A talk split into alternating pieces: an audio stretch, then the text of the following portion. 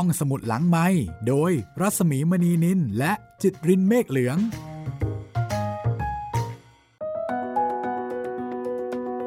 สวัสดีครับทุกคน ผมจิตรินเมฆเหลืองกลับมาประจำการที่ห้องสมุดหลังไม้กันอีกครั้งหนึ่งนะครับ ไม่ต้องแปลกใจว่าทำไมวันนี้ผมเปิดรายการนะครับ หลาย ๆ ท่าน หรือว่าสำหรับท่านที่ยังไม่ทราบนะครับ อาจจะต้องบอกว่าพี่หมีจัสมีมณีนินของเราเนี่ยครับ ต้อง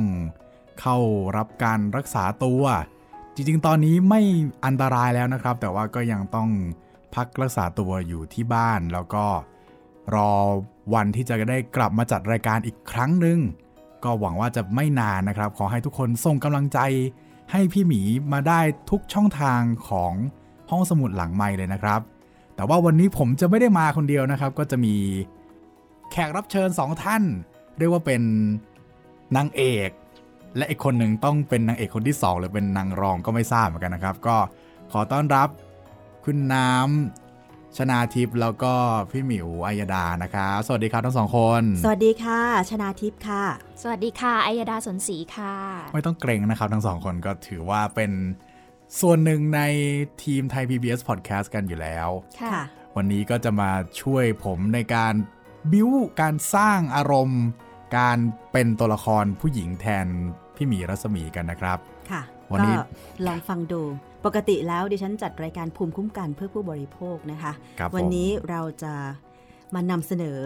เกี่ยวกับเรื่องที่อาจจะแตกต่างไปจากที่ดิฉันเคยจัดรายการ แต่ว่าก็ไม่ทิ้งเรื่องของงานภาคเสียงนะคะ เรียกว่าเป็น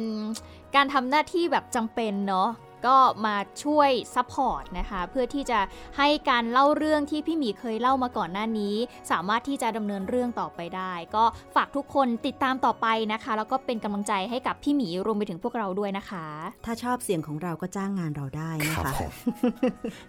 ก็ลุ้นว่าเผื่อจะมีละครของไทย PBS โดยทีมงานไทย PBS กันเองนะครับ ค่ะ โอเค วันนี้เรากลับมาอยู่กันในหนังสือพูดต่างพบ ของครูข้างวังเหมือนเดิมนะครับ ก็ยังเป็นเรื่องราวลี้ลับซับซ้อน จะเรียกว่าผีก็ไม่เชิง เรียกว่าเป็นความเหนือธรรมชาติอย่างหนึ่งดีกว่านะครับ วันนี้เราจะมากันในตอนที่ชื่อว่า เพื่อนร่วมชายคา เรื่องจะเป็นยังไงก็เดี๋ยวเราไปฟังกันได้เลยนะครับ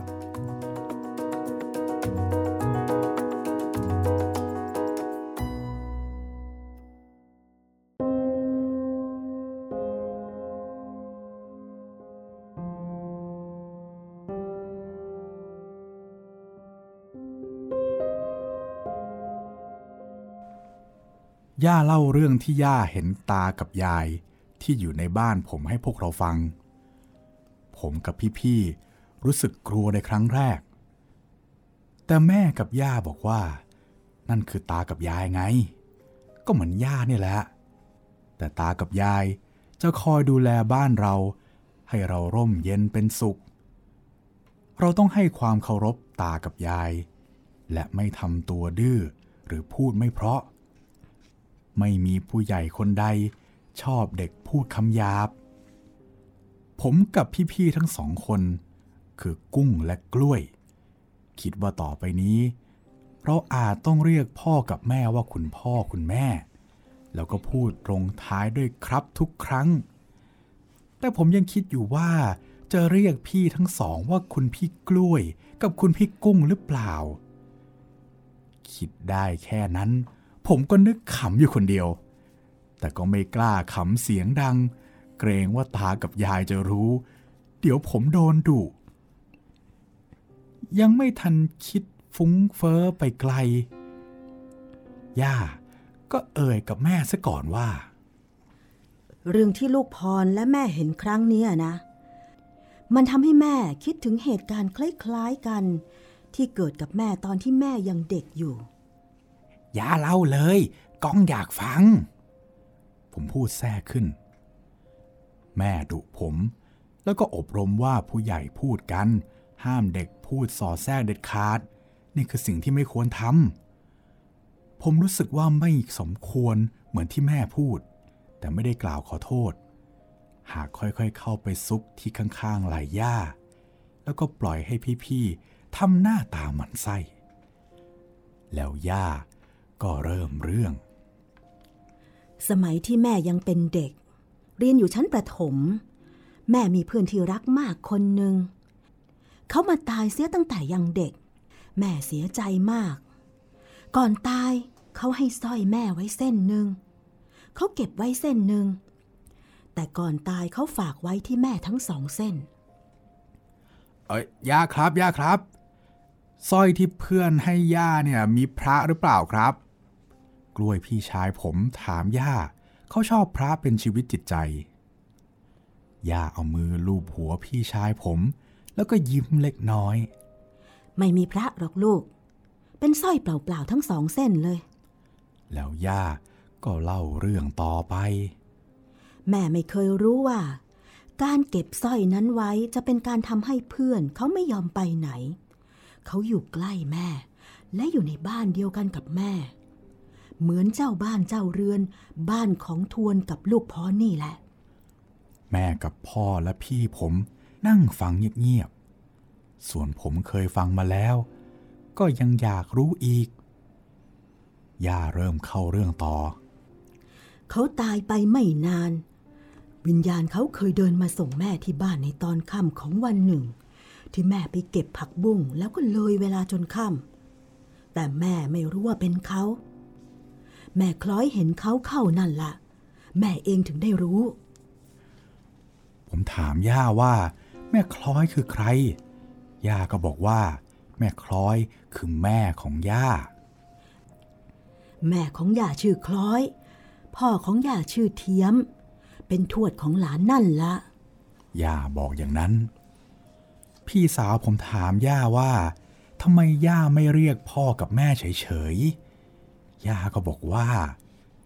ตอนย่าเป็นเด็ก ย่ามีพ่อแม่บุญธรรม ที่เอาย่าไปเลี้ยงตั้งแต่เล็กๆ เพราะว่าบ้านย่าเนี่ยยากจน ย่าเรียกพ่อแม่บุญธรรมว่า พ่อกับแม่ เหมือนที่หลานเรียกพ่อแม่ตัวเอง แล้วเรียกพ่อแม่แท้ๆตัวเองว่าพ่อเทียมและแม่คล้อย พอโตขึ้นมาหน่อย ก็ย้ายมาอยู่กับพ่อแม่ที่แท้จริง แต่ก็ติดเรียกว่าพ่อเทียมกับแม่คล้อยจนติดปาก พวกเราสามคนพี่น้องถึงได้เข้าใจ แล้วย่าก็เล่าเรื่องเพื่อนที่ตามมาให้ฟังต่อว่า หลังจากนั้นอีกไม่กี่วัน มันก็มีเรื่องราวที่แม่เชื่อสนิทใจว่า เพื่อนของแม่มาอยู่กับแม่ด้วย พ่อแม่ผมและพี่ๆตั้งใจฟังอย่างสงบย่า ก็นำเข้าสู่ตอนสำคัญ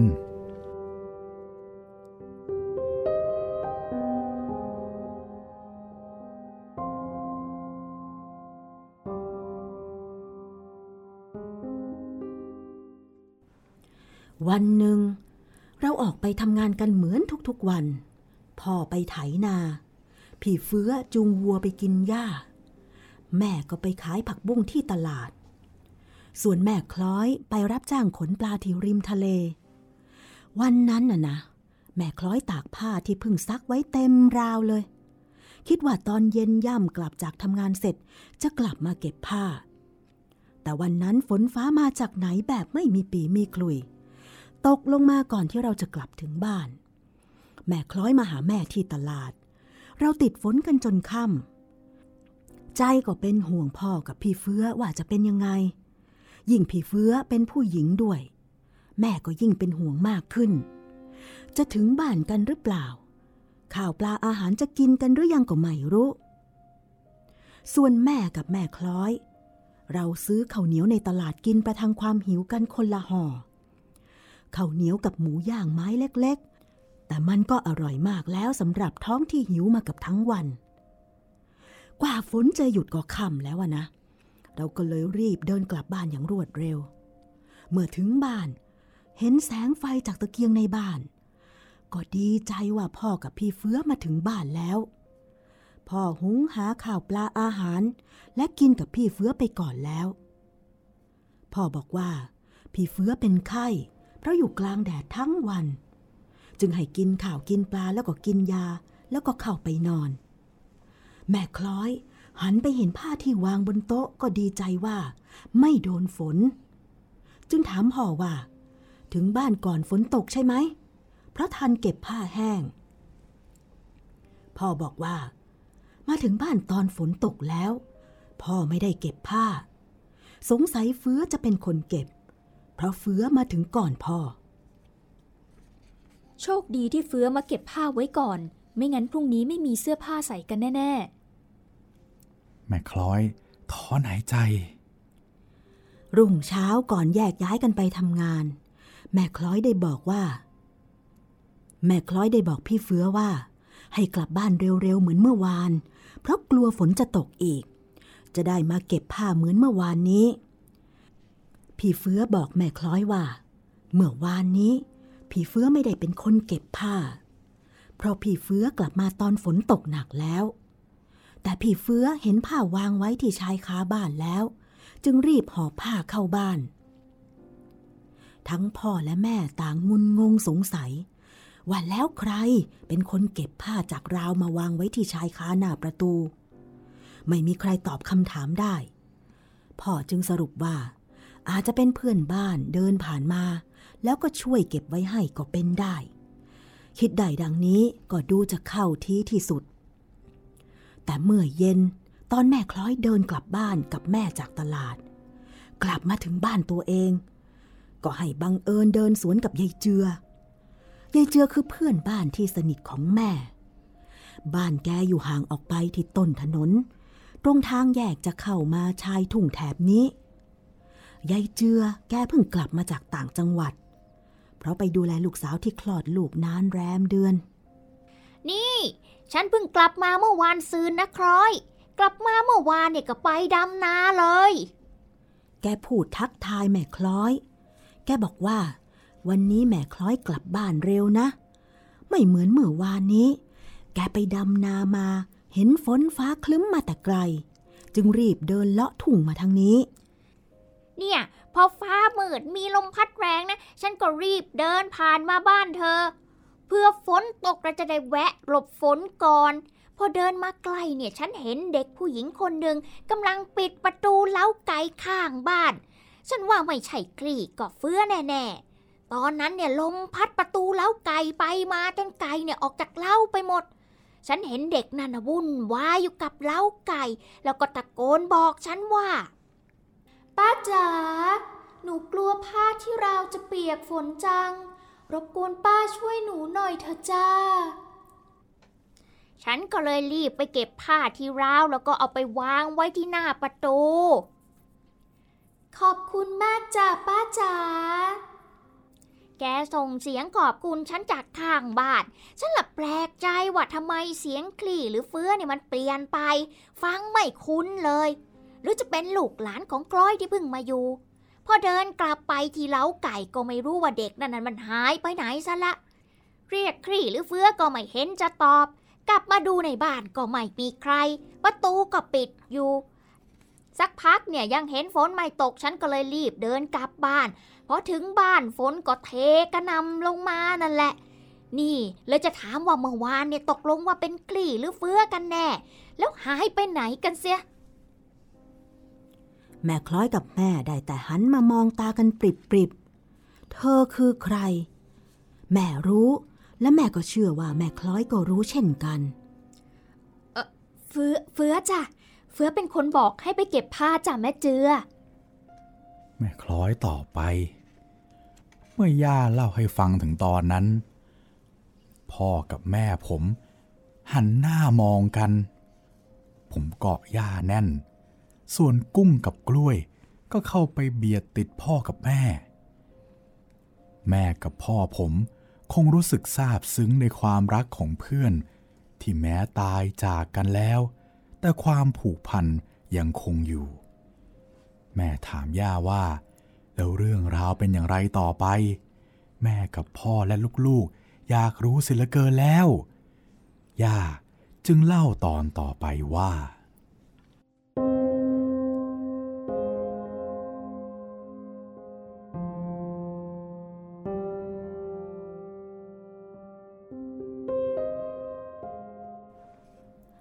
จากที่ยายเจือกลับบ้านไปแล้ว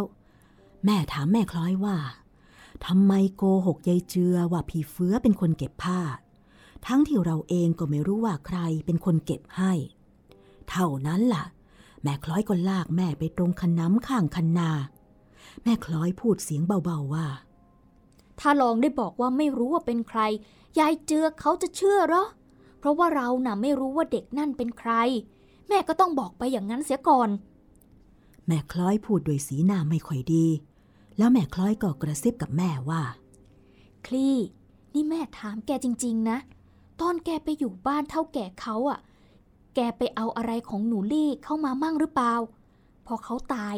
แกหยิบของติดไม้ติดมือมาที่บ้านเราบ้างไหม แม่ว่าหนูลี่อาจจะตามแกมานะ หนูลี่ที่แม่คล้อยเอ่ยถึง ก็คือเพื่อนของแม่ที่ตายไปนั่นละ ส่วนเท่าแก่ คือพ่อของเพื่อนคนนี้นั่นเอง แม่ปฏิเสธไปว่า แม่ไม่เคยหยิบฉวยอะไรมาแม้แต่นิดเดียว แม่บอกว่า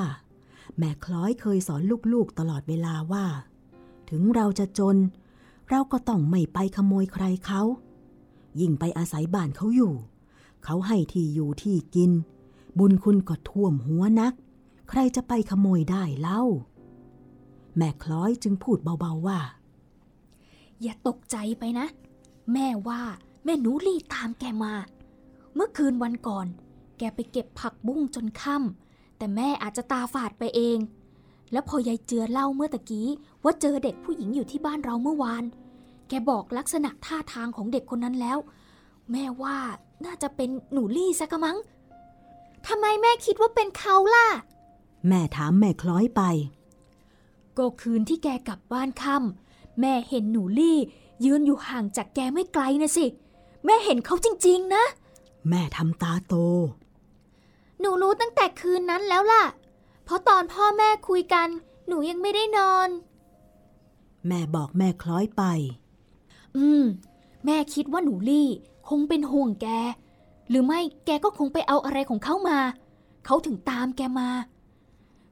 สงสารหนูลี่จริง ๆ เท่าแก่กับซอ คงหัวใจแทบสลายที่ลูกสาวคนเดียวเนี่ยตายไป หนูลี่เอ้ย พี่สาวผมถามย่าว่าเพื่อนย่าชื่อสาลี่เหรอ ย่าก็บอกว่า ไม่ใช่ เธอมีชื่อเต็มๆว่าเหมยลี่ เป็นภาษาจีน กงเขามาจากเมืองจีน อพยพมาทางเรือ มาตั้งรกรากค้าขายที่เมืองไทย แต่เขายังใช้ชีวิตแบบคนจีนอยู่ ก็เลยตั้งชื่อจีนให้หลานสาว คนในบ้านเขาเรียกอาเหมยลี่ แต่คนไทยจะเรียกลี่คำเดียวอะแล้วมีชื่อไทยหรือเปล่าครับย่า ผมถามประโยคเดียวกันพร้อมกับพี่ชาย มีสิ ชื่อเหมือนกับอาตุเลย ย่าบอกอย่างนั้นอะถ้าอย่างนั้นเพื่อนย่าก็ชื่อตุสิ ก็ต้องเรียกเพื่อนย่าว่าหนูตุ เหมือนกับอาตุ หรือเปล่าครับ แล้วเราพี่น้องก็หัวเราะกัน ย่ายิ้มยิ้ม พ่อกับแม่ก็ยิ้ม แล้วย่าก็เล่าต่อว่า แม่ไม่ได้บอกแม่คล้อยหรอกว่า เพื่อนเขาฝากสร้อยไว้ แม่ลืมคืนตอนเขาตาย ไม่คิดหรอกว่าเขาจะมาอยู่กับเรา พอคิดได้ดังนี้ก็เลยนึกขึ้นมาได้ว่า เขาอาจจะยังเป็นห่วงของของเขาอยู่ แม่จึงคิดนำสร้อยไปคืน ครั้นจะไปคืนให้พ่อแม่เขา ก็กลัวเขาว่าเราขโมยมา ไม่รู้จะทำยังไง จึงไปปรึกษาเพื่อนคนอื่นๆ ในกลุ่มเดียวกัน ว่าจะทำยังไงดี เพื่อนคนหนึ่งที่แม่รักเขามากเช่นกัน ชื่อมอน แม่เรียกพี่มอน เขาบอกว่า ให้เอาไปไว้ที่วัดที่เก็บกระดูกบรรพบุรุษของเพื่อนที่ตายก่อนแล้วกันเราะในวัดมีพวกข้าวของแล้วก็สิ่งก่อสร้างแบบจีนอยู่ด้วย เป็นวัดไทยผสมจีน เราจึงพากันเอาสร้อยไปวางไว้ในซอกหลืบแถวแถวเจดีที่บรรพบุรุษเขาฝังไว้กันนั่นละ่ะ นั่งอธิษฐาน ให้เขามารับ แล้วให้ไปดีไม่ต้องเป็นห่วงสิ่งใด เราไปกันหมดทุกคน แม่คิดถึงเพื่อนแล้วก็ร้องไห้เสียมากมาย คิดว่าเขาคงหายเป็นห่วงแล้ว ของของเขาเราเอามาคืนให้แล้ว แต่เรายังคิดถึงเขาอยู่ ความจริงประเพณีการส่งของให้คนตายเขาทำยังไง แม่ก็ไม่รู้หรอก มารู้ตอนโตแล้ว เช่น ถ้าประเพณีของไทยเราจะนำของไปถวายวัดทำบุญแล้วก็ให้พระกรวดน้ำส่งให้คนตาย หรือของจีน ก็จะมีพิธีการเผาให้ คล้ายๆกับการเผากระดาษเงินกระดาษทองนั่นละแต่ตอนนั้นเรายังเป็นเด็กอะนะ คิดกันตามประษาเด็กเท่านั้น เราก็คิดว่าเพื่อนคงได้รับแล้ว ที่ไหนได้ ตอนกลับบ้านเราแยกย้ายกันไปตามบ้านของตัวเอง แม่เดินกลับบ้านกับพี่มอนไปกันสองคนเดินคุยกันไปเพราะคิดถึงกัน พอถึงบ้านพี่มอนแล้ว พี่มอนคิดอะไรไม่รู้ นึกใจดีเดินมาส่งแม่ เราเดินคุยกันไปตลอดทางจนถึงทุ่งนาใกล้บ้าน เห็นพ่อกำลังลงเบ็ดตกปลา ที่ข้างๆขนำคันนาตรงทุ่งโน้น พ่อหันมามองเราแล้วก็ตะโกนทักมาแต่ไกลว่า วันนี้พาเพื่อนมาเที่ยวบ้านด้วยเหรอ หาข้าวให้เพื่อนกินด้วยนะ พี่มอนยกมือสวัสดีพ่อแต่ไกล เขาส่งแม่ที่คันนาก่อนถึงบ้านแค่นั้น แล้วเขาก็หันหลังเดินกลับไป แม่รีบเดินเข้าบ้าน สักครู่เมื่อพ่อปักเบ็ดดักปลาเสร็จแล้ว พ่อก็มาเก็บเบ็ดที่ข้างบ้าน แล้วร้องถามแม่ว่าคลี่เอ้ย หาข้าวหาปลาให้เพื่อนหรือยังลูก เพื่อนอุตส่าห์เดินมาส่งถึงบ้านคงหิวแล้ว แม่บอกพ่อไปว่า เพื่อนกลับแล้วไม่ได้เข้าบ้าน พ่อแปลกใจจึงบอกว่า เห็นเพื่อนเดินเข้าบ้านกับแม่ไปสักครู่ แต่แม่ก็ย้ำว่าเพื่อนกลับไปแล้ว พ่อตาฝาดเสียแน่ ๆ พ่อจึงพูดกับแม่ว่า เอ ที่คลี่พูดนั่นใช่คนหนึ่งกลับไป แต่อีกคนหนึ่งเขาเดินตามหลังคลี่มาบ้านเราดิ ก็พอเห็นเดินกันมาสามคน คลี่เดินนำหน้า คนสูงสูงเดินกลาง แล้วอีกคนเดินท้ายสุด แต่คนสูงเดินกลับไปก่อน เหลืออีกคนที่เดินตามคลี่เข้าบ้านไปเมื่อสักครู่ ก็ยังยกมือไหว้พ่ออยู่เลย แม่ได้ฟังพ่อเทียมพูดดังนั้นก็ตกอกตกใจ ไม่รู้จะทำยังไง ถ้าที่พ่อเห็นนั้นเป็นจริง ก็น่าแปลกใจว่าทำไมเพื่อนถึงไม่ยอมจากไป แม่ก็เอาของไปคืนให้แล้วทำไมเพื่อนถึงเดินตามกลับมาอีก เมื่อคิดว่าเขากับแม่รักกันมาก เขาอาจยังไม่อยากไปไหน แม่ก็รู้สึกดีใจอยู่ลึกๆว่า ถ้าอยากอยู่กับแม่ก็อยู่ด้วยกันนะ แม่ไม่กลัวเพื่อนคนนี้ แม่ไม่คิดว่าเขาเป็นผี เขาเป็นเพื่อนต่างหาก เป็นทั้งเพื่อนแล้วก็เป็นเหมือนพี่สาวคนหนึ่งที่แม่รักมากๆ แม้เขาจะตายไป แม่ก็ยังคิดถึงเขาเสมอ แม่แอบนอนร้องไห้ทุกคืน หลังจากที่เขาตายไป คิดว่าชาตินี้คงไม่มีวันได้พบกันอีก แต่พ่อพ่อหรือใครๆมาเห็น ว่าเขายังวนเวียนอยู่กับแม่แบบนี้ แม่ก็คิดว่า เขายังอยู่กับแม่เสมอ แม้ไม่เห็นหรือไม่ได้พูดกันเหมือนเมื่อก่อน แต่ก็อุ่นใจว่า เรายังมีกันอยู่ เราอยู่ใกล้ๆกันมากขึ้น เพียงแต่ไม่เห็นกัน แต่เราจะมีความลับต่อกัน รู้กันเฉพาะเธอกับฉันเท่านั้น ขอให้อยู่กับหนูในบ้านหลังนี้ไปนานๆนะ แม่บอกเขา เพื่อนที่เป็นเสมือนพี่สาวคนหนึ่ง ตั้งแต่นั้น เวลาแม่ไหว้พระสวดมนต์ก่อนนอน แม่จะอธิษฐานถึงเพื่อนเสมอว่า ขอให้อยู่ด้วยกันอย่างนี้ เธอจะเป็นเพื่อนร่วมชายคาเดียวกับฉันไปนานๆ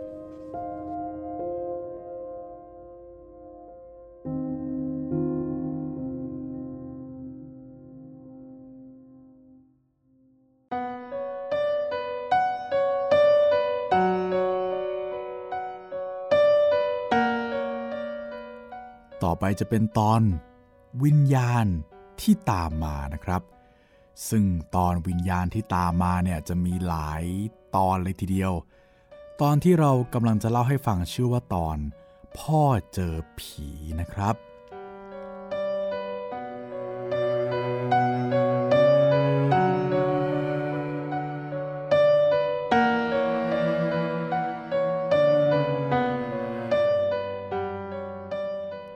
ฟังเรื่องเพื่อนที่เข้ามาอยู่ในบ้านของย่า โดยเจ้าบ้านไม่ตั้งใจชวนแล้ว ก็รู้สึกว่า ย่าผมนี่ช่างกล้าหาญเสียเหลือเกิน ที่อยู่ร่วมกับเพื่อนที่ตายไปแล้วได้ นี่ย่าเราไม่ธรรมดาเลยนะเนี่ย ผมนึกในใจ แต่ไม่รู้จะภูมิใจในเรื่องนี้ดีหรือไม่ผมยังนึกภาพไม่ออกว่าคนกับวิญญาณ จะอยู่ร่วมกันได้อย่างไร จะนอนกันตรงไหน จะกินอย่างไร จะเดินสวนกันไปมาในบ้านกี่รอบ จะชนกันไหม และที่สำคัญ คนในบ้านจะสะดวกใจและสบายใจหรือเปล่า แล้วเคยมีประเภทที่เราไม่ได้ตั้งใจชวน แล้วเขาเข้ามาอยู่บ้านเราบ้างไหม ไอประเภทจะพลัดจะผูมาโดยเราไม่รู้ตัวนะครับ คำถามนี้ทำให้ผมนึกขึ้นมาได้ว่าญาติจะสอนลูกๆหลานๆเสมอว่า เวลาเราไปไหน หรือว่าไปสถานที่ใดที่มีคนตาย เช่นไปวัด ไปโรงพยาบาล หรือไปงานศพ จงอย่าเอ่ยปากชวนใครกลับบ้านโดยเด็ดขาด เพราะถ้าเราชวนคนที่ไปด้วยกลับมา เพราะว่า ถ้าเราชวนคนที่ไปด้วยกันกลับ หากมีจิตวิญญาณหรือว่าสัมภเวสีที่เร่ร่อนอยู่แถวนั้น เขาจะตามคนที่ชวนกลับมาด้วย เพราะฉะนั้น เวลาไปไหนมาไหนในยามค่ำคืน ก่อนเข้าบ้าน ย่าจะล้างมือล้างหน้า แล้วก็ล้างเท้าก่อนเข้าบ้านทุกครั้ง ย่าบอกว่า ถ้ามีวิญญาณตามมา แล้วเราล้างเท้าล้างมือล้างหน้า วิญญาณจะเข้าบ้านเราไม่ได้ พวกเราหลานๆของย่า จะตั้งใจทำตามที่ย่าบอกอย่างเคร่งครัดทุกครั้ง โดยที่ย่าไม่ต้องเตือน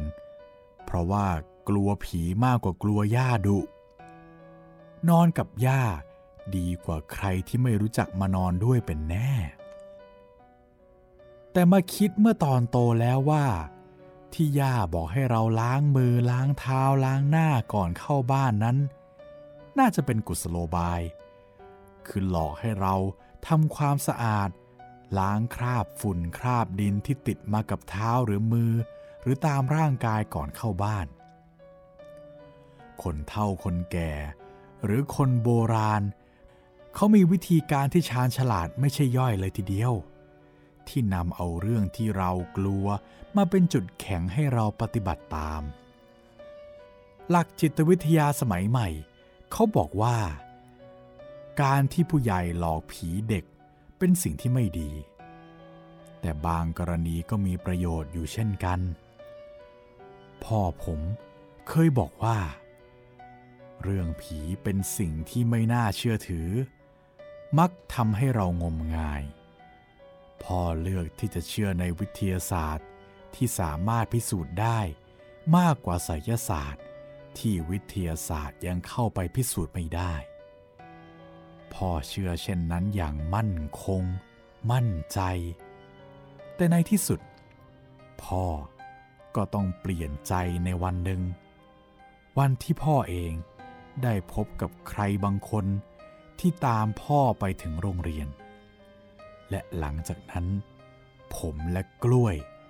เราต่างก็ได้รับประสบการณ์ที่คล้ายๆกับพ่อกันทั้งหมด มีวิญญาณที่ตามเราทั้งสามพ่อลูกมา แต่ละคนเจอกันคนละเหตุการณ์ คนละสถานที่ ผมจะเล่าให้ฟังรวดเดียวทั้งสามเรื่อง ตามลำดับเหตุการณ์ ให้ช่ำอุราเส้นในครานี้แหละครับ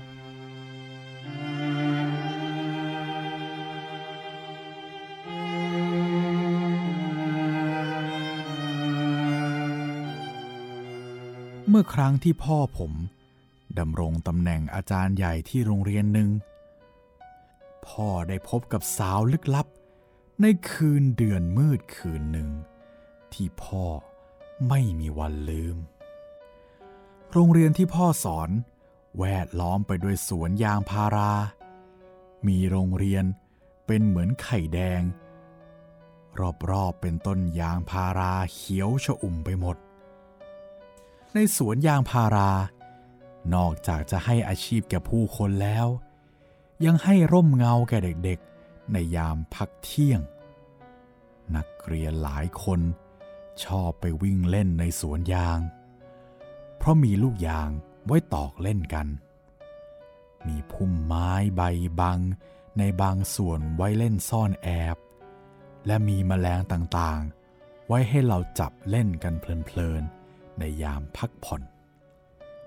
แต่สิ่งที่มากับความสนุกก็คืออันตราย ในสวนยางพารามักมีงูชนิดหนึ่งที่เป็นอันตรายต่อชีวิตได้ คืองูกะปะ พิษของงูกะปะ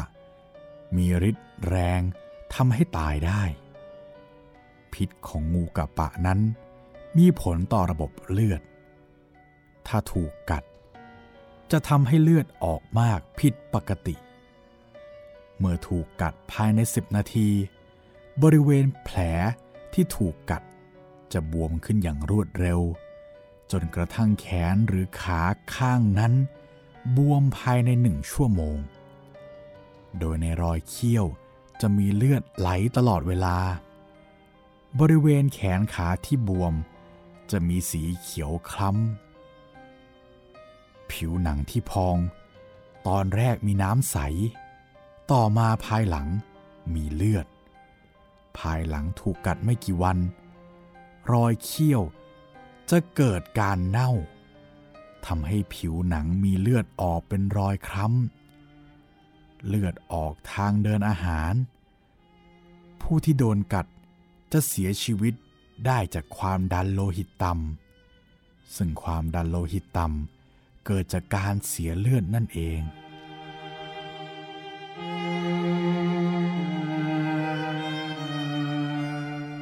วันหนึ่ง หลานของพันโรงถูกงูกระปะกัด แกไม่ยอมบอกใคร เพราะยังเด็กนัก ได้แต่ร้องไห้ตลอดเวลา ได้แต่ร้องตลอดเวลา กว่าจะรู้ว่างูกระปะกัด ก็เลยเวลามาพอสมควร จึงรีบนำเด็กส่งโรงพยาบาล แต่สายเกินไป เพราะว่าพิษได้ลุกลามไปมากแล้วทำให้เด็กเสียชีวิตที่โรงพยาบาลในช่วงค่ำหมอและพยาบาลจึงต้องเชิญเจ้าหน้าที่ตำรวจมาเป็นพยานยืนยัน และจดบันทึกประจำวันเพื่อรับทราบการเสียชีวิต เพราะเป็นการเสียชีวิต ที่ไม่ปกติ กว่าตำรวจและหมอจะยืนยัน เวลาก็ล่วงเลยไปจนดึกแล้ว พยาบาลบอกว่า ให้มารับศพเด็กไปทำพิธีในวันรุ่งขึ้น พ่อผมจึงบอกพานโรงและครูที่ไปด้วยกันว่า ให้กลับโรงเรียนก่อน แต่พ่อได้พูดชวนเสียงดังเป็นพิเศษ เอาพวกเรา กลับโรงเรียนกันเถอะ ไปเตรียมงานไว้ก่อน แล้วพรุ่งนี้ค่อยมารับหลานครับ แล้วทุกคนก็กลับไปโรงเรียน รวมทั้งพ่อผมด้วย พ่อไม่ได้กลับบ้าน แต่ไปนอนที่โรงเรียน เพื่ออยู่เป็นกำลังใจให้ครอบครัวผู้เสียชีวิต และช่วยจัดเตรียมงานในวันรุ่งขึ้น ในโรงเรียนที่พ่อสอนมีบ้านพักครูแยกหญิงชาย คืนนั้น พ่อเข้านอนในบ้านพักครูชาย ร่วมกับครูที่อยู่ในบ้านพัก พ่อบอกว่า พ่อนอนเป็นคนสุดท้าย นอนริมเตียงด้านซ้ายมือ ซึ่งอยู่ใกล้ประตูห้อง เมื่อพ่อเคลิ้มหลับ พ่อเห็นผู้หญิงคนหนึ่งเดินมาทางประตู เธอมีผมที่ยาวปรกหน้า ใส่เสื้อแขนยาวสีทึมๆ และใส่ผ้าถุงลาย เธอก้มหน้าจนพ่อมองไม่เห็นใบหน้า ในมือเธอกำลังอุ้มเด็กทารกตัวน้อย ที่ดูเหมือนเพิ่งคลอด มองเห็นมือทั้งสองข้างของเด็กน้อยโผล่ออกมาจากผ้าอ้อม พ่อแปลกใจว่าเธอเป็นใครกัน นี่มันบ้านพักครูผู้ชาย แต่ทำไม มีผู้หญิงเข้ามาเดินในบ้านหลังนี้ได้ ที่สำคัญในโรงเรียนก็ไม่มีผู้ใดท้อง หรือว่าเพิ่งคลอดลูกเลยสักคนเดียว พ่อแปลกใจ แต่ด้วยความงัวงเงียก็ไม่ได้มีสตินัก ผู้หญิงคนนั้นเดินอุ้มลูกมาช้าๆ เดินอ้อมมาข้างเตียงที่พ่อนอนอยู่ เธอค่อยๆ ลดมือที่อุ้มลูก แล้วยื่นมาให้พ่อ เธอเอาลูกยื่นมาให้ แล้วหดมือกลับ แล้วก็ยื่นให้อีกที เป็นการหยอกล้อพ่อ เสียงเด็กหัวเราะอิอิอิอิดังตลอด พ่อตกใจว่า มันไม่ปกติแน่แล้ว ก็เลยรีบลุกขึ้น แล้วก็ใช้หมัดซัดสวนเข้าไปถึงสองสาครั้ง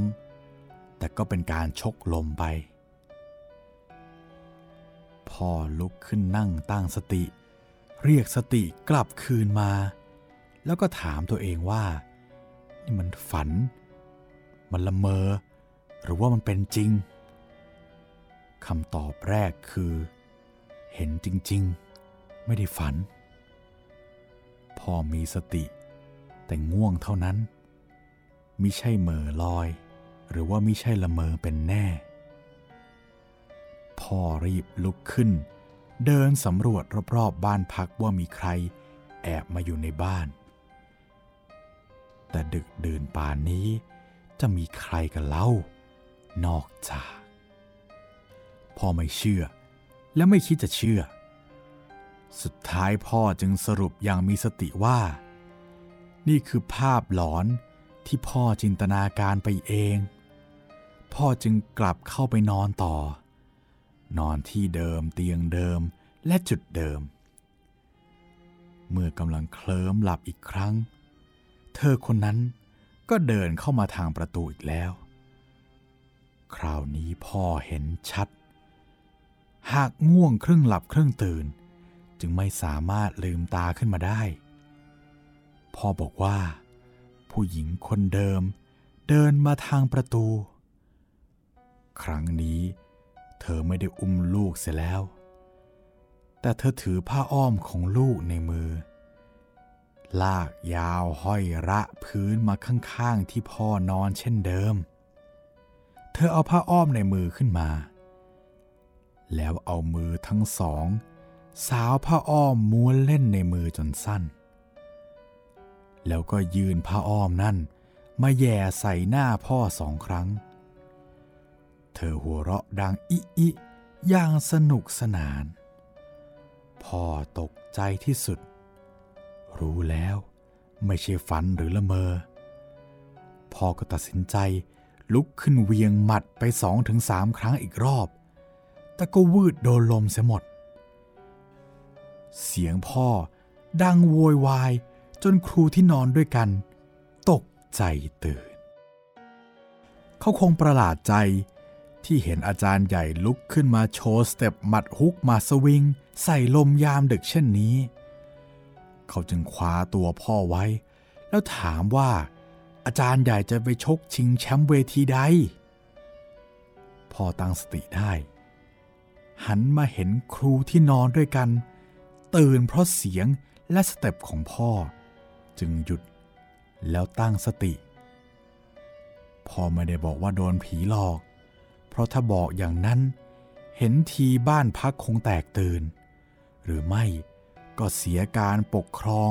และเสียหน้าว่าอาจารย์ใหญ่ตกใจผี ใครจะไปเชื่อพ่อได้แต่บอกว่าฝันร้าย ฝันไม่ดี ต้องกลับบ้านด่วน เพราะเป็นห่วงลูกและเมียที่บ้าน พรุ่งนี้จะมาใหม่ แล้วพ่อก็ซิ่งรถกลับบ้านในทันใด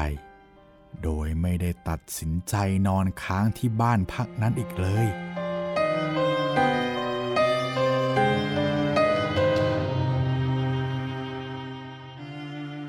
เมื่อถึงบ้าน พ่อรีบเรียกแม่ให้มาเปิดประตูรับ แม่บอกว่าเป็นคืนที่แปลกมาก เพราะเมื่อเปิดไปเจอพ่อ พ่อบอกว่าให้เอาน้ำใส่ขันมา แล้วพ่อก็ล้างหน้าล้างมือและล้างเท้าก่อนเข้านอน ซึ่งพ่อไม่เคยทำอย่างนี้มาก่อนเลย ในทฤษฎีที่ย่าบอกว่า ถ้าทำเช่นนี้ ผีหรือวิญญาณที่ตามมาจะไม่สามารถเข้ามาในบ้านเราได้ คืนนั้นไม่มีอะไรเกิดขึ้น ครอบครัวเราหลับสบาย พ่อก็ไม่มีอาการหวาดกลัว หรือว่าลุกขึ้นมาตั้งกาดกำหมัดไว้ชกสาวผมยาวคนนั้นอีก พอเล่าให้แม่ฟังในตอนเช้า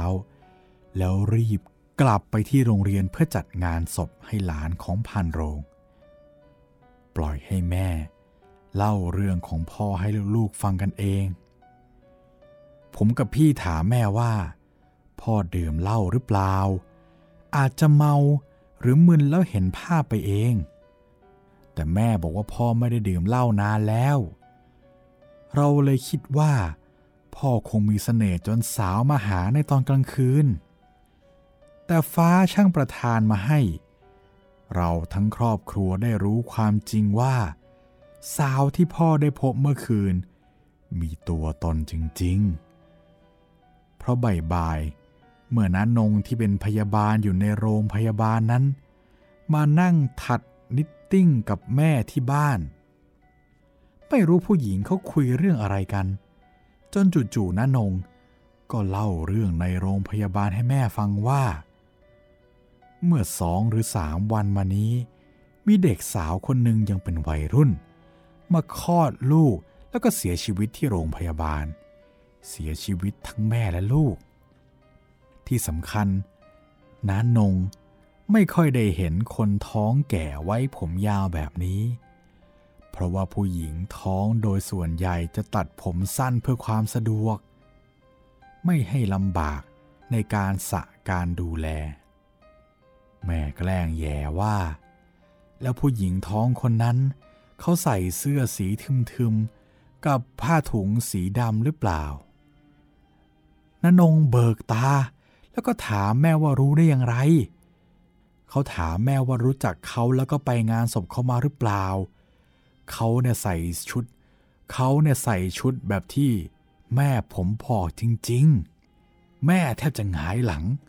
ไม่คิดว่าที่พูดเล่นๆนั่นจะเป็นความจริง นี่สาวผมยาวคนนั้น คือสาวที่ตายทั้งกลมในโรงพยาบาลที่พ่อไปมาเมื่อคืน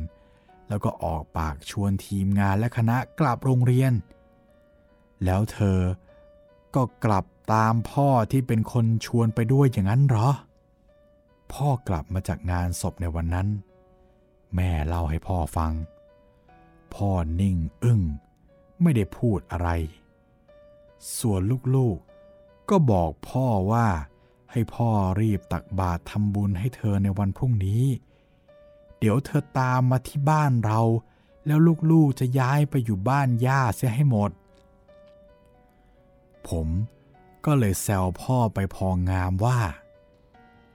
พ่อเชื่อเรื่องที่แม่ของพ่อบอกหรือยัง ว่าเวลาไปสถานที่ไหนที่มีคนตาย อย่าได้เอ่ยปากชวนใครกลับบ้านเชียวนะ ไม่งั้นน่ะ เขาจะตามเรากลับมาด้วย แบบพ่อนี่ไงครับ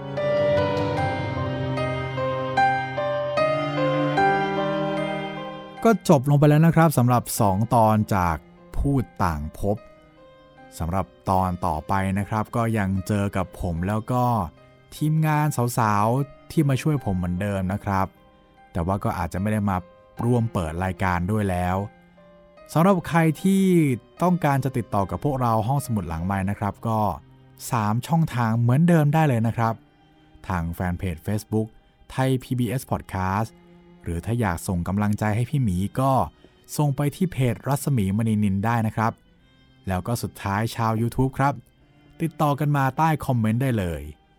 สำหรับวันนี้พวกเราก็ลาไปก่อนนะครับ สวัสดีครับ